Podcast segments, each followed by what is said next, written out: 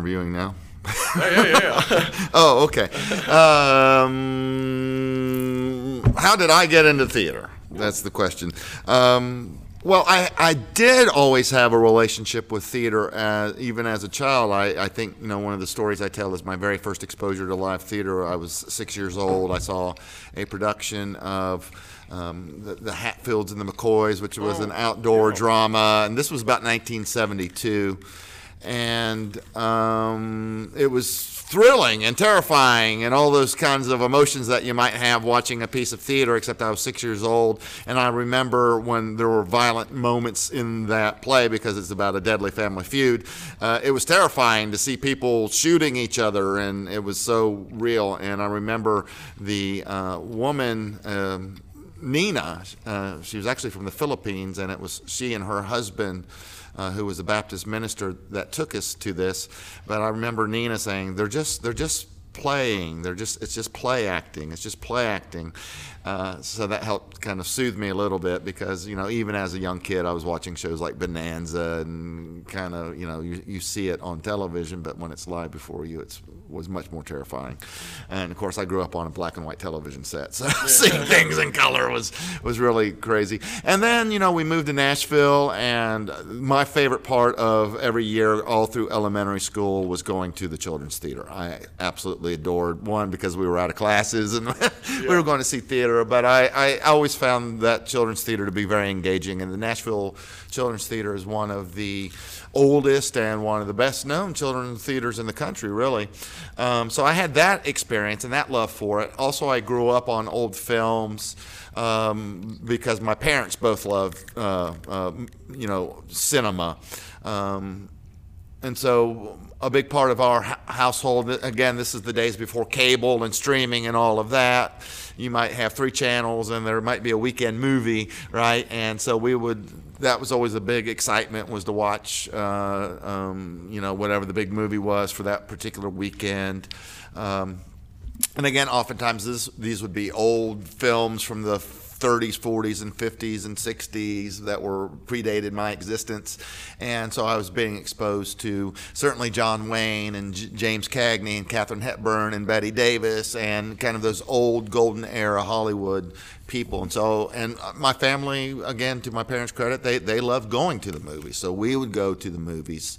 Uh, as a kind of a family treat, and so I was always kind of enthralled with uh, with with storytelling and, and watching images and those types of things. Uh, I did not participate in it though, other than as an audience member. Uh, in you know, I might have been in a skit in Cub Scouts, but I, I never was pursuing actor training or wasn't a part of the drama club in high school. Um, I had turned my attention to other things besides that for sure that I probably should have turned my attention to. Um, and then I went into the military. I was in the Air Force right out of high school because I had no idea what I was going to do with my life. I would have failed out of college. Uh, I hadn't really thought about theater as a calling or that you could even major in theater. You know, it was that was never explained to me.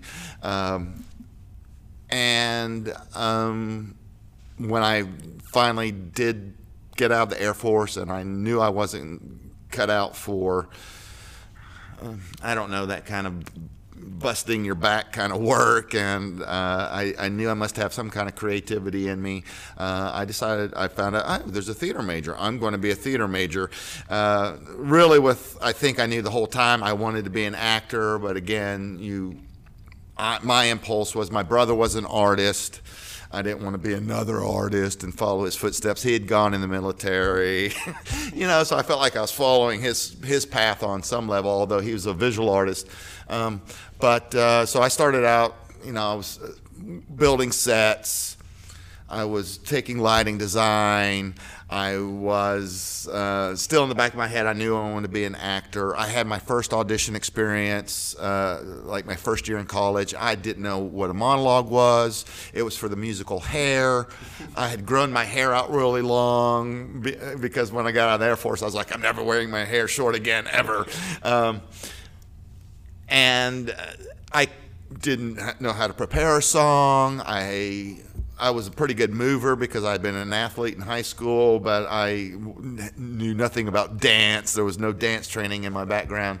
So not knowing mon- how to do a monologue, not knowing how to find a monologue, not knowing how to properly prepare a song for uh, for um, uh, an audition situation. All of those things uh, led to probably one of the most humbling and humiliating experiences of my life, which was my very first audition. Um, I, I, I thought I was going to pass out. I sang the second verse wrong, and when I was singing, it was literally, it was this loud. I was singing. Here comes the sun. We had to sing a 60s song from uh, rock and roll because it was hair. So I was singing George Harrison, Here Comes the Sun. And it I was barely audible. It was terrible. And then we had the dance part where we had choreographed, uh, we'd learned some choreography, and I had some of it down, but you know, I, I didn't master all the steps. And I remember during that audition, Deborah Anderson, who was my mentor in undergrad, she actually said from the seats watching the dance audition, Daryl, are you doing your own choreography? And I was like, hell yeah, you know, because it was, you know, hair's about hippie, so I was at least being rebellious and it was just really a terrible experience all the way around. And I remember after the cast list for Hair went up, of course I wasn't on it, and I knew I wasn't going to be on it. And I uh, talked with Deborah, and her uh, comment to me was, "Daryl, I, I, I really wanted to cast you because you got beautiful hair, you have great energy, but you can't sing, dance, or act." And that was a real blow to my ego and self-esteem. But I knew by that point I really wanted to be an actor. There were so many um, um, students in that program at that time that I just recognized they had tons of talent, and so I went on this journey of one trying to watch what they were doing and try to understand how they were making choices. Uh, definitely changed my focus into acting. In my first acting class, I made a C. I was, I was still trying to learn, uh, going to auditions, still failing miserably. And then finally, I did get cast in my first kind of big show at the university. Uh, and I got so many heartwarming and heartfelt congratulations and that I did a good job and that I was moving to other people in the audience uh, when they you know were talking to me after having seen the show. And uh, that gave me the confidence that I could continue on doing this thing. And then uh, I also continued my training uh, not because I wasn't successful getting cast a lot um, as doing stage management. I learned so much by stage managing. I had more stage managing credits than I did acting credits by the time I graduated undergrad. Uh, but I learned so much about acting and direction, good direction, bad direction, good acting, bad acting, and that whole process of the running of the show and all of those things. So I, I, I think I credit a lot of my training both although I was taking classes, but both as a director and as an actor uh, with being a stage manager. But my senior year, I was about to graduate. I thought I was probably going to continue on as a stage manager and not really pursue acting, but I did get cast in a show. Um, which to me solidified that I could be as good as anybody else at this acting thing. And that was a play called uh, The Widow's Blind Date by the uh, late playwright Israel Horovitz. And again, that was a uh, another production where after the show, people were really kind of amazed at the work I had done, and were very just gushing with all kinds of congratulations, and and just really built my confidence and uh, I thought I, I, can go to graduate school for this. Um, so when I decided I was going to pursue graduate school to continue with my actor training, I remember I, I, I talked to Deborah Anderson again, and I said, I'm, I'm going for these uh, graduate school auditions. Can, can you give me some advice on, you know, auditioning and what I might want to do? And she she gave me another blow to my ego and said, Daryl, I cast you and you've been great in the shows that have cast you in, particularly once you get into the role, but you audition for shit. I had not really mastered the technique of putting out a really good audition. And um, so uh, here I was graduating, learning that I don't audition very well. And I'm like, how am I going to get into these graduate schools? And uh, literally, one thing that I, I knew was probably lacking in my process as a, as a developing actor, uh, part of that audition technique was spending enough time rehearsing my pieces. Um, which you know that discipline was still lacking in me, and um, so Forrest, when when I decided I was going to go for these graduate school auditions, I literally uh, I would get home from work, and between the time that my uh, uh, girlfriend at the time, my current wife, was she was in graduate school for for art. Uh, between the time that she was uh, out at school and before she would come home, I literally would lock myself in in the bedroom have a full length mirror in front of it, and I ran my audition pieces. One was a piece from um, um, Much Ado About Nothing. It's that Benedick uh, um, um speech about uh, uh, Claudio getting married and how. Oh, I do much wonder. yeah, yeah, I do much wonder. Uh, uh, piece, and uh, then another piece from a wonderful play by, um, oh shoot, it's not really important the name of the play right now, um, uh, but uh, it was a contemporary piece, and so I had a contemporary piece and a comedic Shakespeare piece, and I, I literally weeks and weeks and weeks going up to this audition process, I was in there just drilling myself and just making discoveries and kind of all those things that I hadn't mastered in undergrad. And I went to the audition. I got a few callbacks for graduate schools, and I was I was fortunate enough to get into uh, the master's uh, program at University of Southern Mississippi, and I've never looked back since. so now, I know that you had your upbringing. You kind of were exposed to you know preaching quite a bit. Oh yeah. Do you think that influenced your demeanor as an actor? Oh, sure. I think you know. Again, my father was a uh, uh, uh, he was actually a prison chaplain, uh, but he he uh, would preach at a small um, country church, and we would literally drive an hour on Sundays to get to this church way out in the middle of uh, rural Tennessee, and so uh, yes, and then he would preach, and so yes, that performative aspect of being a preacher in front of a congregation was something I was seeing, uh, you know, my father do, and so obviously public speaking and all of those things that you need to be successful in that field of being a, a, a minister uh, were all parts of uh, of my upbringing, and certainly you know, it's storytelling yeah. in its own in essence. It's a monologue of sorts. You know, whether you're talking about gospel or trying to bring a contemporary story that has, you know, uh, um, a Jesus-like message in it. Those types of things. Uh, I heard him preach all the time, and going to church and not only hearing my father preach, but hearing other preachers do their work.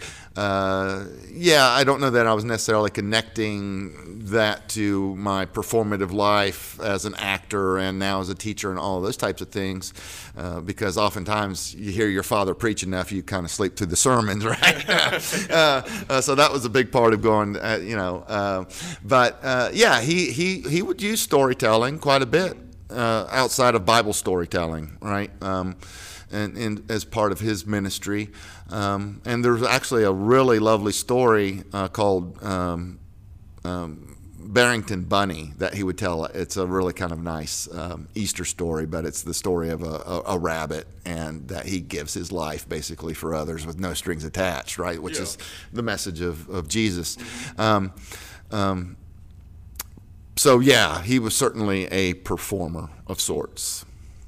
So, well, I mean, I asked that because, like, growing up, I when I would go to church, that's kind of where I learned a lot of um, kind of timing. Uh, is sure from my priest because he would always kind of he'd have a very deliberate way of speaking. He would like have these pauses, and I've kind of in I've like imbued that kind of into my own performance life. So I always wondered, you know, a lot of times people they have influences on their performance life, you know, very early mm-hmm. on.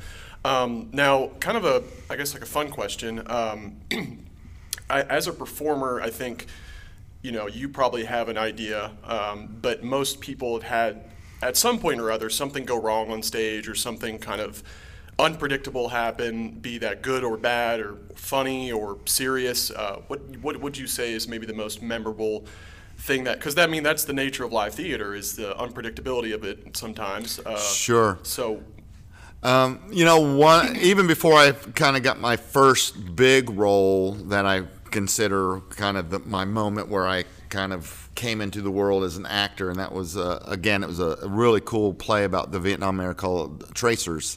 I love that play, and it means that play really means a lot to me still. But before that, you know, I was doing some a few small community theater things, and uh, we had a children's theater class that I took in undergrad, and uh, part of that class was that the class we broke into a couple different groups, and each little group wrote a about a half hour children's uh, theater play that we were going to produce as part of the class as well. And I remember uh, this this play that was written by a couple of my classmates. Uh, it was a wonderful little play. I mean, it was really good for a student play. But uh, I got to play the menacing um, kind of tiger in the woods that attacks the princess, right? And so I had this big kind of mascot tiger head on or a lion head on, and uh, those things are hard to see out of. And I had to every day part of that was uh, the, there was chase the princess and so there would be a chase around the stage and then there were steps at the stage and then we would come down off the steps into the aisles. We'd chase up through the lobby and then come down the other side and she would be chasing me on the second part of the chase right? Yeah. and i was running right? But i remember the, the biggest mishap in that particular play, and it was my first theatrical mishap, was uh, coming down those steps off the stage into those aisles. Um, I missed the step, and so I had a pretty. It was a pretty good fall. You know, it was probably about four feet maybe, and I, I turned my ankle really badly. And I, am glad I didn't cuss because the kids would have heard it, but I, it, it did. It really it hurt terribly, and. Um, but I remembered, okay, I've still got to chase the princess, so I'm limping up across the aisle, and then we got um, into the lobby, and uh, she, the young woman playing the princess realized that something bad had happened to me, and she was waiting for. She's like, "Are you okay? Are you okay?" And I was like, "Let's just get this." I didn't say friggin'. I said the other word, but I said, "Let's just get this friggin' scene over." And I handed her the sword that I was chasing her with, and she chased me back, and I'm limping. And yeah, that was uh, that was a pretty memorable thing because it was my first big accident and the first time I'd really been on a stage. And so, what did I do? I fell off the stage. How embarrassing is that? Um, so that was a huge, uh, huge thing that happened in that particular production.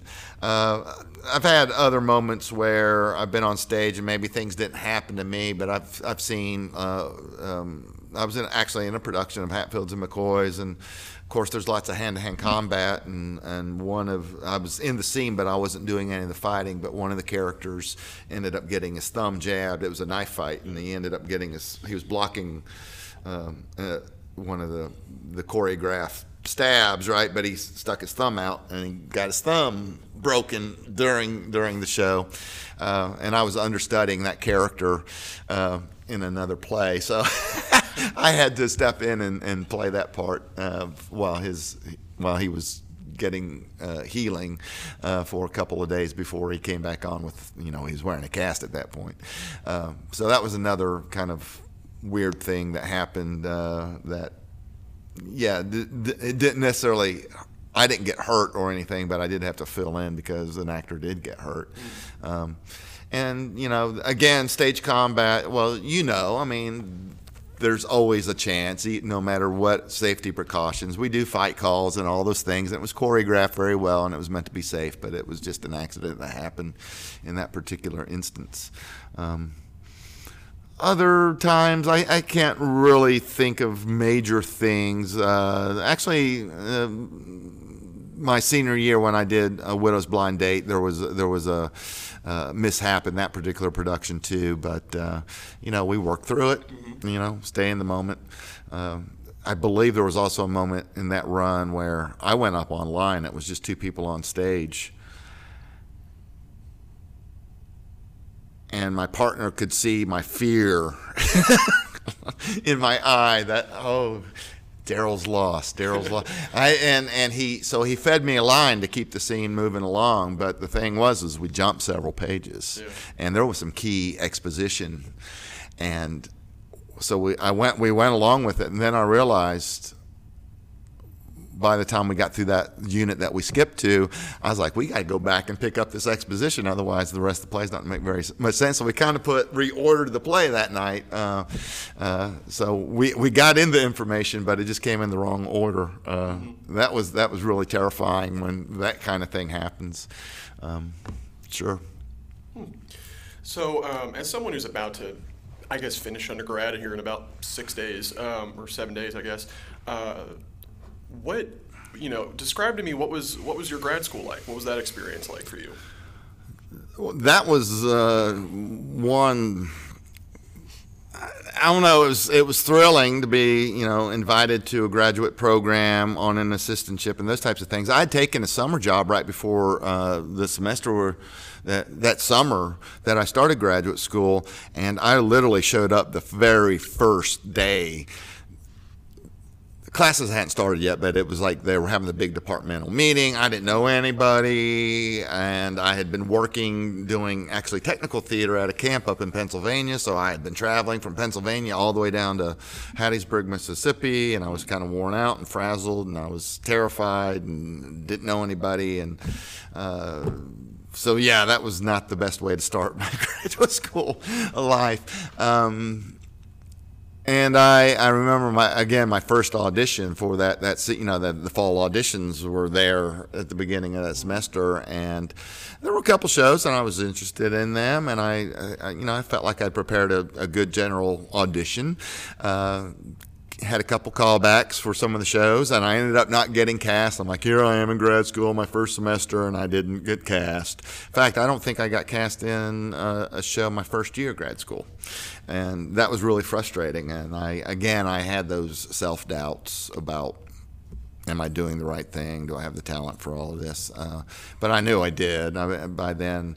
Uh, but I was working on things. I got cast. Uh, actually, my first year, it wasn't uh, uh, any of the university productions, but I did get cast in um, a series of uh, convenience market commercials that were airing in the local regional area for um, uh, the channel, uh, the NBC affiliate for Southern Mississippi. Is that what you showed us in the film class? Right. Yeah. Oh, so yeah. so the, those those gave me a sense of success. You know that okay, I didn't get cast in some unpaid gig at grad school. You know, yeah. but I'm getting paid to be a commercial actor now. Uh, so um, and I I ended up doing those for three years, and I was getting paid for every commercial that that I did, and. Um, um, yeah, you know, so I, I kind of had a, a, a, an ongoing gig throughout grad school doing those, and and you know, finally it got I, I was getting cast in shows again, and uh, you know, sowing my oats and all of that that you do in grad school, um, and uh, you know, again, very thankful for that opportunity. I earned my MFA. My thesis show was the wonderful play "Speed the Plow" by David Mamet, which is an extreme. Any David Mamet's really extremely yeah. difficult, uh, just the way it's written, the rhythms, and, and that type of thing. But um, I got to do Streetcar Named Desire, which was a. Uh, I didn't get to play Stanley, which is the part I wanted, but I did get to play Mitch, and you kind of realize Mitch is kind of goes on the biggest journey in the whole play, in my opinion. He's the, uh, is he like the gentleman caller, isn't he? Well, no, well, the gentleman caller's uh, uh, Glass Menagerie, of course, but he is the love interest for Blanche Dubois, who yes. Stanley torments, and yeah, she's going on. Kind of. He ends up he falls in love with her, but then his heart gets broken because of he discovers the truth about her from Stanley, yeah. and and treats her badly too. He really does treat um, Blanche very badly in that play. But at the end of the day, you know Stanley's always kind of a jerk. Uh, Blanche is kind of on that far. She's she's on her way, you know, suffering from depression and the loss of her family and her fragilities breaking all throughout the course of the play. But Mitch is kind of steady and puts his heart out there and ends up getting broken. And by the end, he I think he's probably more crushed than certainly uh, Stanley and. Stella's pretty crushed at the loss of her sister, uh, but I, I really do. I think Mitch, in a lot of ways, kind of goes on the biggest emotional journey through the course of that play, uh, and it's a great supporting part. Um, but uh, that was a part um, when I was younger, when I was still of the age. I, Stanley Kowalski was a part I've always wanted to play, but uh, I've, I've aged out of that, of that role. I'm long in the tooth for that part. So you a big fan of the movie? Oh, I love the film. Yeah, you can't you can't deny you know the brilliance of all the actors in that production. In fact, um, I, I think all of the all the four two leads and the two supporting actors they all got nominated and um, two of them won. uh, Oscars for the part. Uh, but we were fortunate. We had a guest artist come in, and he had been working uh, professionally. Uh, he was out of New York City. He had been doing lots of regional theater. He had just played Stanley Kowalski at the Pioneer Theater in uh, Utah. Hmm. So he had just come off the role, and he was coming to uh, Hattiesburg to recreate the role of Stanley in the production. So actually getting to meet him and work with him, it, it uh, I, I, got to learn a lot about you know professional theater. Uh, he was also done a lot of film and television as well, so I was able to have really informative conversations with him. And that was one of the nice things too, working with him is um, I learned a lot. But he, as someone who had been a professional for years, I mean, he was a little bit old to play Stanley too in real life, but um, um, he was very complimentary of how much he enjoyed working with me, and that you know, he said he was. Uh, this was after we had. Uh, wrapped streetcar but i was talking to him a few months later and he said guess what i'm auditioning for i'm like what and he said i'm going to audition for for a streetcar again and I was like, You are? And he's like, Yes. And I was like, Well, that's great. And he says, You know what, Daryl, you inspired me. I want to play Mitch. I was like, great, you've already played Stanley. You might as well at least one. He said, no, but your your interpretation of Mitch was was very inspiring me to see see it so well done, and I think I want to take it on. So, again, you have these moments where somebody tells you something, and it gives you a sense of encouragement that you have value and worth in this art form that you're always unsure about, right? You need you know, it because you can't. You don't really watch yourself. Right. Well, and you know, the, we, you know, I think we all suffer this in the arts, and maybe not just the arts, but it's that thing we call imposter syndrome. I don't belong here. Somehow, I'm going to be found out as a, as a fraud or a phony.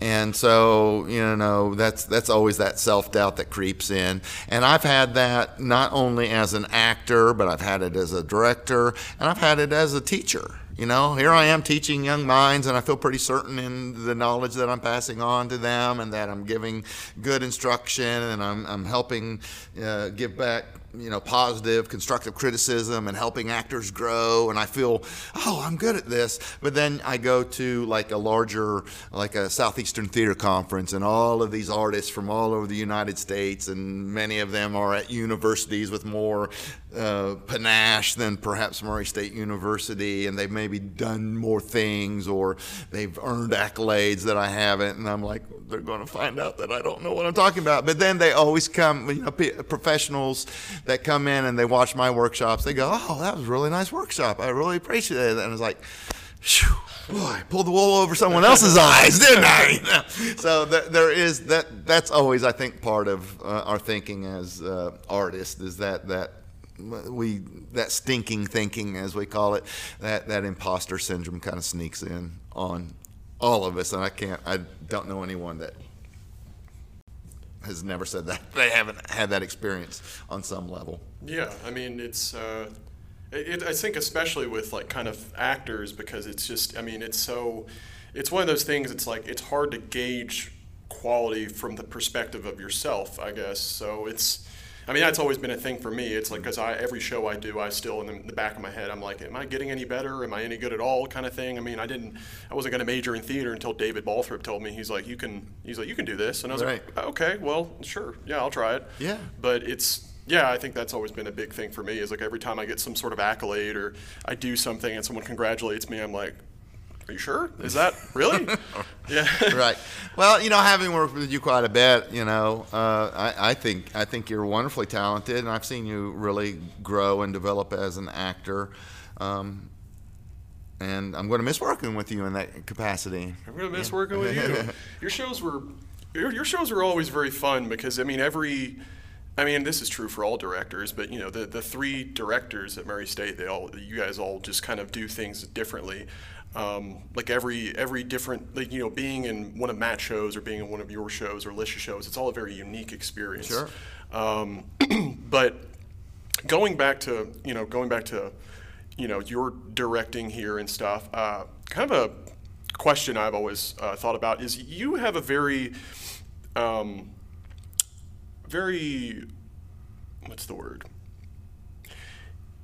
you really imbue your shows with soundtracks. You know that's that's the simplest way to say it. You put music in your shows and that's not something i've ever really interacted with. So have you always just had a big um, kind of thing for like soundtracking or underscoring? Because you know a lot of shows i've been in that's that's never really been a thing but i've always enjoyed how in your shows it's almost kind of like it's got that cin- kind of cinematic underscoring in a lot of scenes like there's always a lot of music in it it's very kind of enhances the whole thing Well, opinion. for for me, yeah, I think music. Well, certainly if we look at as uh, Aristotle's six elements of drama, music is certainly one of them, right? Um, and so, uh, even if I don't use it a lot in within the show, for me, when I walk into a house as an audience member and there's no music playing, it kind of bums me out, you know. Even if it's, uh, I think there's a line in the importance of being earnest is if you play good music, nobody listens to it, but if you play bad music, no one talks, right? Yeah. Uh, and so I like to put the good music on, and you can hear the people talking, right? And it's like they're not really paying it, but it gives a sense of ambiance. And I always like to somehow flavor that expectation of what is in the show with how I score the the house music, right? Uh, I, I, uh, whether it's a time period piece uh, or whatever, I'm trying to set a set a tone and set a mood, uh, and maybe somebody can sit and appreciate the music if they're not talking to someone, but. Uh, um, but that kind of kind of sets up what this evening might be as far as the the, the, the, the style of the piece or the, the mood or the tone of the piece that way. And then there are moments I think sometimes within plays uh, where especially transitional moments where maybe there's a set change going on uh, or maybe there's you know maybe a break in the unit where you can say let's let's you know the, the event is changing um, where you again you can funnel in that music one it, it kind of helps those set changes bearable. It gives you something to listen to while that, that's going on. I hate long set changes you know that. Yeah. i like i like the dovetail scenes very quickly and efficiently. Uh, but then there are times where it's like no i, I want to uh, give this uh, um, an emotional I don't want to say emotional lift because the- actors ultimately do that, and I don't want to distract from the dialogue that's happening in the scene. But I found oftentimes when I'm working with actors, if I bring in a particular piece of music and we can listen to it and kind of connect with that emotional quality of what is within the music, then the actors oftentimes will take that cue and they kind of discover not only within the playing of the action of the objective, but they can maybe uh, bring a, a, greater sense of intensity of the emotional stakes of what's in a particular scene. So I, I certainly uh, like to find moments within plays. Uh, where if it's appropriate, I will perhaps underscore a moment with uh, uh, with the music. But again, never do I want to distract from actor action objective and certainly the playwright dialogue and sometimes that can happen um, and sometimes I, I think I'm successful with that, and sometimes maybe I, I, I should have just mm, maybe not done it. But uh, that's the choice you make, right? You, you make a choice and you, you live with it, and whether it's successful or not, who knows? I, I, I like to think that uh, I do it judiciously, and I do it tactfully, and I do it tastefully. Uh, and it's just part of my aesthetic. And part of it is, you know, I grew up watching a lot of films, and that's just part of the art form of making something cinematic, right? Um, in using film, but uh, I think audiences too um, for the most part, that's kind of the, an experience they have when most of the time they're going to see uh, something in the movie theater, right? Um, and that's part and present of I think what the culture already does anyway. Look at any television show you watch; those types of things. Um, there's always some kind of underscoring, uh, but you know. Well, um, speaking of cinema, a lot of actors, I think, well, I, I guess it's kind of how it has to be. Uh, most actors, I assume, start with theater, live performance acting, and then maybe at some point they go on to film acting. And usually it's not super common to be the other way around, I assume, but, um, you know, I did that. Like, you know, I did stage all my life, and then in college I started doing like short films with friends and stuff. And it was a really strange tran- transition, uh, the way it feels. Now you've done stuff on stage for a long time, and you've done some stuff on film.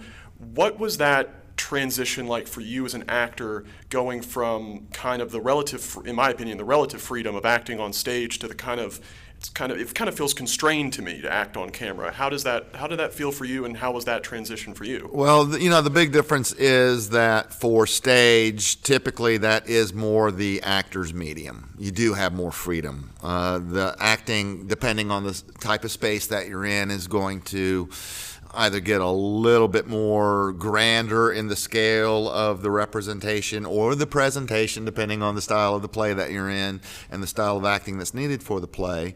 Um, you know, we're here in the Wilson Black Box Theater. You can get more way. You can get away with more subtle acting and much more film kind of technique acting in this kind of space versus what we might do in the Johnson Theater, which seats 350 people, right? Um, so yes, that ability because I've worked in so many different spaces. Some spaces as big as 1,500 seat amphitheater to again this kind of small 60 seat theater that we're in uh, has allowed me to you know understand how to fill each space. Uh, getting into actually working on camera, you know, this is the one thing I guess talk about any regrets in careers or choices that we make. Um, because I started teaching at uh, you know the relatively age. I guess it was about 32 or so when I got my first acting uh, teaching job, um, and I've never looked back from teaching since then. But I, I, I, I somehow feel like I didn't really pursue my. I think the big dream that I had in my head as a kid was you know, maybe being a film actor. I didn't pursue going to Los Angeles and trying my, you know, trying to get an agent and doing that whole thing. Um, I think part of it was just relationship choice that I made. I think my relationship with my wife, who I've been with for almost 30 years now, that probably would have ended if I had made that kind of choice. Uh, but sometimes I look back and say, you should have done it. You could have done this, you, you know? Uh, and what evidence do I have of that? Well, I've auditioned for just a handful of films. Um, but I find when I audition for films, I get cast. You know, I, I got a pretty good track record, I'm more than on stage. I've been cast probably at least about 90% of the times where I've auditioned for a film, I got the part. And so, uh, with that kind of hindsight and thinking, I go, wow, I, I, I could have done this on film for real in LA. And so I, I, I think about that sometimes. But um, for me, because I didn't get a whole lot of film acting until, you know, I was a little bit older and a more seasoned actor, um, it was all very frightening. Because one, I want to come in and be prepared and be professional, all those things that you know you do for the stage. But um, you know, there's things that I didn't know about film acting. And the films that I worked on, there wasn't a whole lot of direction. It was like, okay, let's run through the scene. Here's some blocking, go. And then oh guess what? You get to shoot it again and you get to shoot it again and you're going to shoot it again. So you can kind of take the pressure off saying you know what? If i screw something up it's okay because we know we're going to do not that you want, ever want to you know mess up a line or do the wrong thing on any take because you don't want to be the reason why you have to do another take but uh, that there is that freedom in knowing we're going to do several takes of this. So that kind of takes the pressure off of getting it right every single time, which I think that's where live theater acting is really valuable because you have that one opportunity to get it right in front of that live audience. Um, whereas on film, something goes wrong, fine, we'll do another take. Mm-hmm. Um, but again, you don't want to be the reason why why they're doing different takes, right? You, you still have to be prepared, and it is it you you realize that you have the microphones right there. The need to project is no longer necessarily all that important. Um, you know, sometimes for a big stage, we, we mug with our face. You can't really necessarily do that on film, depending on the style of the film. You know, if you're doing Anchorman, then have at it. You can you can be as theatrical as you want with a with a film like that. But if you're doing uh, I don't know any serious drama uh, or even a, a, real believable comedy, a true life kind of comedy, then yeah, the, acting style has to be I think a lot more minimal and. Um, for me, you know, as someone who continued my training beyond graduate school, it was like, uh, you know, I learned a lot about the Meisner approach to, to acting. Uh, some in grad school, but more so that was just me wanting to learn more about that particular technique. And um, you know, I was pretty old, and I was already a, a, you know had already acted in a lot of things and had lots of experience, and I was already teaching acting. I was successful, I feel like, as an actor and as a teacher and as a director. But uh, that Meisner training that I did for two years on my own dime um, was really valuable because it one it, it it taught me how to teach acting differently, and I thought a way that's a lot more accessible and easier for me to teach uh, but it also allowed me to discover, I think, a, a better approach for being a film actor because I think Meisner is really great for truthfulness, yeah. uh, and, and that truthfulness is really paramount when you're on film, and it's paramount on stage too. Yeah. But uh, sometimes you have to, again, play larger than life because you're on on a you know a larger stage uh, playing for more people than the film crew that's around, yeah. and the director who's watching who's watching the monitor the whole time, uh, working. Um, so, but I have been fortunate here in Murray, Kentucky, where who would have thought there would be any film opportunities? You know, uh, a couple, two or three years ago, that's where I, I, really got my to fulfill a life dream for me, which was getting into a film that was going to get distributed, you know, because I did several, you know, kind of independent films throughout my day, and nobody ever saw these. They never got distributed. They, who knows if they were ever edited into a, a piece that could be called art, right? Um, but I, I did get those opportunities, uh, I guess about three years ago, that I was like, hey, I, I've watched them both, you know. I saw myself on film and I saw my name roll on the screen, and uh, that was exciting for me. Is that pretty surreal? Uh, no, but it was, you know, even though they were they were support, supporting roles, they weren't huge parts or anything, but it, it was it was exciting Mm-hmm. you know, I don't know if it was surreal, but it was exciting. And of course, you're watching yourself on film going, oh, God, I sucked. wow, how did they cast me? But the whole time, everyone there is assuring you that's, that's watching on monitors, and, that, you know, you have an AD that's watching, and you have a, a, a, director of photography, and you have other actors who, you know, who are the stars of the vehicle, who are watching back watch. They go, that was really good. You look great. I was watching the monitor. That looks great. That's you know, and you're like, oh, good. And uh, on one on one project, the the uh, it was a co-directed piece, and uh, both the directors were, were very complimentary, but they were just like, we can see that you're a craftsman. And you know, we can yeah. not that they could see the craft because we don't want them to see the craft. Yeah. We can say we can tell you're you're crafting something before you get on film that that's that's uh, you know playable. I think that I think one of the hardest things about watching yourself is just there's no mystery. You know, when you watch yourself, you know everything you're feeling. When you're watching yourself on screen, you're like, oh, I felt. I, I assume if, if, if you know, you might watch like a really cool scene with like James Dean or something, but he, he during that scene he could just be kind of on autopilot and maybe thinking about what he might have for dinner that night or how his stomach hurts. Uh, I don't know. I don't know about actors like Dean. You know, he was a notorious uh, method actor, right? Yeah. Um, yeah, watching it. I, I remember the first time I'd seen like videotape of a performance. This is back before there was, you know, digital Yeah. streaming and, and even DVDs, right? They were they were VHS tapes, and somebody would give you the VH tape of your performance, and you turn it on. You're like, oh, this I can't wait to watch this, and then you go, oh God, is this play this bad? I, it, you know, it you lose all the ambiance of the live theater when you're watching that, and of course, you never hear your voice the way the audience is hearing your voice just mm-hmm. because of you know the structure of the bones of your head and all that stuff so you're always surprised at the way you you sound Yeah. and uh, I don't know you start second guessing acting choices that perfectly work because otherwise hopefully the director would say that acting choice isn't necessarily working Yeah. maybe you might think of another choice uh, but you go oh I- was that the choice i made really well okay i guess it worked um, I think it's especially hard it's to watch. embarrassing Yeah.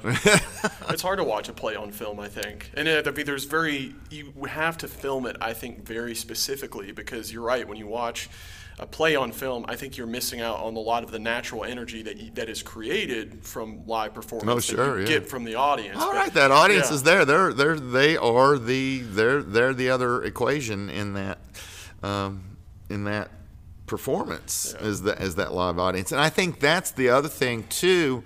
You know, the the great thing about going to see live theater versus sitting in a dark movie theater with a bunch of strangers, it's still communal in some sense.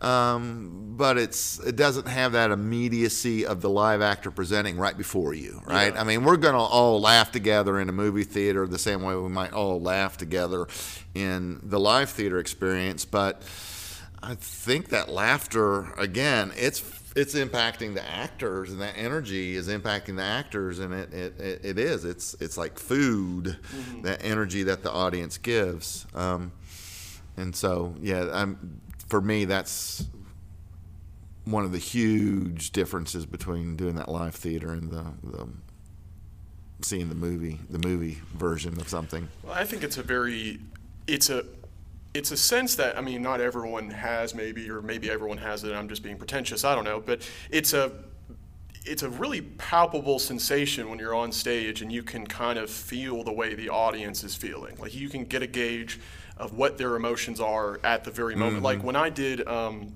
when we did stupid in here and i was sitting about right here and there was like this some monologue where i was like talking to the audience about they're all the characters in the books my character wrote or whatever and i'm making that sandwich when every time i did that like when i would just kind of pause and i would just kind of you could feel the way the audience was perceiving you and it's a really strange feeling because it's you know it's just a room you realize there's a room of people just staring at you kind of waiting for you to talk but it's really nice because i i mean of course i do it's my part but i don't have to i can kind of mm-hmm. just sit there and they have to wait until i talk and then Right. but I, I can feel their kind of anticipation and That yeah, that right Yeah. there is that anticipation that the audience has, and Yeah. you know, again, the, in this space, sixty seats, it's so intimate, and so that act of talking, and it's meta theatrical, so you are in essence talking to them, Yeah. right, and they're waiting to hear what you have to say, and there's a lot of encouragement in that particular play. Uh, for the audience to talk back to Yeah. the to the the characters within the play. But yeah, they're they um, you know it's the thing we talk about in acting too a lot is acting. The, the idea of believability, we talk about, oh, that's a believable performance. And you can't make an audience believe you. They know they're sitting in the theater, right? But the thing that we do, or that I try to train actors to think about in that realm of believability, is don't think about it as being believable. Think about it as doing something in such a truthful way that the audience leans in because they are engaged with whatever action you are performing. You are so committed to performing the action and that your behavior is rooted in that action that the audience is engaged with that. And that's where that I think that nugget of what we call believability comes from. Mm-hmm. They don't really believe you, right? They're engaging with whatever the action is, and they are either empathizing with it uh, saying, "Oh, I feel for this person," or "Boy, they're a real jerk, and I hope they lose." Right? yeah. You know, that's where we get that protagonist antagonist uh, thing, right? Um, is that the audience is engaging with they they hope they're hoping for someone to win, they want somebody to lose, and they hope that the lovers get together, mm-hmm. right? Or not. yeah. um, kind of getting near to the end here, but uh, do you as an instructor, a director, a professor, do you have a because I, I mean I have very little experience teaching, but I, I mean I have even working for children's theater briefly, and then in your class as your TA, uh, there have been a few moments where I'm like I just really connected with someone, and again the you know the whole um, imposter syndrome always comes into play because you know, a lot of times when I teach people, I just think I'm just some I'm just some guy. What the hell do I know? But you know, there are moments where you do feel like I have gotten something across, and because of my actions, someone has improved or developed passion in some way. Mm. Do you have a particular memory, or maybe even several, where you really felt like you had a really strong impact on someone and their performance life and their passion for it? Well, of course, I always hope that I'm a positive influence on students, whether they're in my classroom or they're mainly been in a production uh, that I've directed. Um, well, we had a nice moment yesterday, didn't we, with with Nick? Yeah. He genuinely was like, "I'm a senior. I took this class because I wanted to. I recently had." life experience of things that made me kind of crawl into my shell and thank you to you and to me because we the activities we did in the classroom, the games we played, the exercises that we've done, um, all that are based in the training that I've received and the training that you've received, um, that we were able to share with them. And he, he I 100% believe that he was genuine, that somehow we added value to his last semester here, that we maybe gave him some kind of mechanism for him to leave a more open and enhanced life. You know, that sounds laudatory, but I, I think ultimately at the end of the day, uh, that happens. I had another student come up to me today after our voice class, and I spent a lot of time working on them outside of the class with their sonnet. And that particular student today said, Thank you for not giving up on me. I, it means a lot to me. And I said, I, Of course, ne- we never give up on anyone because what would have happened if people had given up on me right yeah. and and i know again going back to my origin story like as a superhero if somebody had just given up on me and not invested in me and not allowed me to begin to learn how to develop my talents and help me develop my talent i, I would have you know, who knows where, where I would have been. I, I do credit a lot of my life, literally my life, to this thing called theater and to acting. In a lot of ways, it saved my life. I was I was I was heading a bad path when I was a young man. You know, I was I was doing all kinds of things I shouldn't have been doing. I'm lucky I'm still alive because of some of the poor behaviors I was doing when I was a young person. Uh, all of those again, all those experiences, good and bad, we take with us and they help us grow in our art, right? Because life experience, there's no replacing life experience for, for becoming a better artist, period, but certainly becoming a better actor. Uh, and I have those moments every year. There's somebody or a group of people that know that I've given them something of value which I should be because they're paying a hell of a lot of money for it to come here to the university. Um, but it, it, it gives me great satisfaction. You know, I was talking about regrets not having done this thing and pursued this thing, but I don't make as much money, you know, as a teacher and those types of things. But I got a nice thank you note from a student today.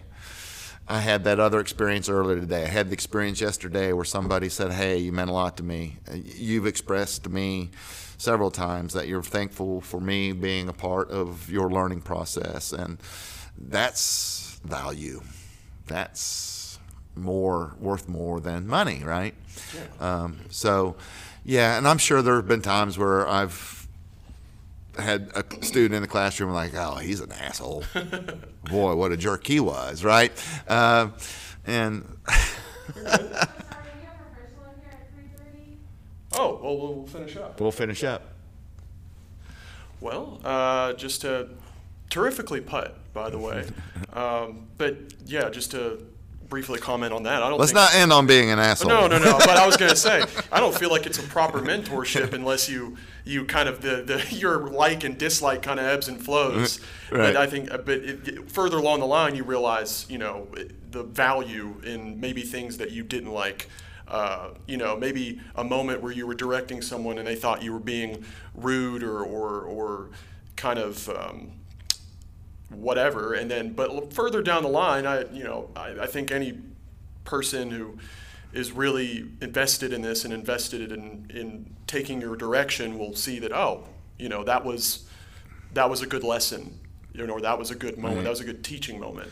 Well, you know, one of the things that I try to teach actors is that they need to one clarify the objective of what they're doing right? And then do it. And you know i always say do it fully and do it provocatively right? The behavior's got to be provocative because that's the thing that the audience is going to engage in. So i often look at my role as the acting teacher is to be the provocateur. Yeah. Right um, and and hopefully I can do that in such a way where I don't humiliate anyone or I don't you know abuse anyone's feelings or those types of things, but that I'm there to make sure that I'm going to push you to get you to your best performance at the point where you are now, so I can meet you where you are now in the development of your individual talent. Because really the the question I always get from young actors is, "Do I have the talent for this?" And I'm like, every human being has the talent it takes to be a to to be an actor, yeah. because being an actor is really about being a full live human being mm-hmm. in all the various aspects of the humanity through the form of what we call character, and. Uh, yeah, that's my job is to try to provoke that humanity to to to leash out. And sometimes I know a student has gotten mad at me, and I'll I'll say I'll shut up and I'll say, act the part now. and something inevitably bubbles up from that anger at me. That I'm like, see, you can apply that into your, your acting today. Well, I or, think I think different actors handle different styles of directing, you know, differently. Yeah. Like I grew up playing sports and stuff, so the provoking kind of sense of it always connected really well with me. I'd, I'd walk out of rehearsal and be like, I'd call my dad and be like, "Gosh, Daryl was really on me today," and he was like, "Good, you'll be better." You know, right? Was, well, I have a, I have that sports background. I do yeah. relate sports and game playing and child's play and how seriously we take that when we're playing anything. If you engage in a game and you're not engaging in the game to win, then what's the point of playing the game, yeah. right? And that's and that that there's always a game happening in a in a play. Yeah. And it's between the characters, and it, maybe it's a psychological game, maybe it's a real physical game, but there is a game that's being played. And are you going to win that game? You're going to try your darn best to win that game, right? And sometimes you win and sometimes you lose. But you cannot predetermine how you're going to do that. You no. just have to be open and responsive to the other person and give them back what give them back what they're giving to you, right? Yeah. Absolutely. Well, I guess we'll uh, we'll let them do the rehearsal. They need to rehearse, right? Yeah. All right. Well, thank you so much for doing this, Daryl. I, I, appreciate, I appreciate you asking me to be on today, Forrest. Uh, this you've been on my guest list since the beginning. I thought I'd get a few uh, important people under the under the banner of the White Rabbit Odyssey before I asked you to be on. You know, well, didn't want to be wanted to be worth your time. Well, thank you for thinking me as of me as an important person. Oh, of course, you're my mentor. Thank you, Daryl. You're welcome.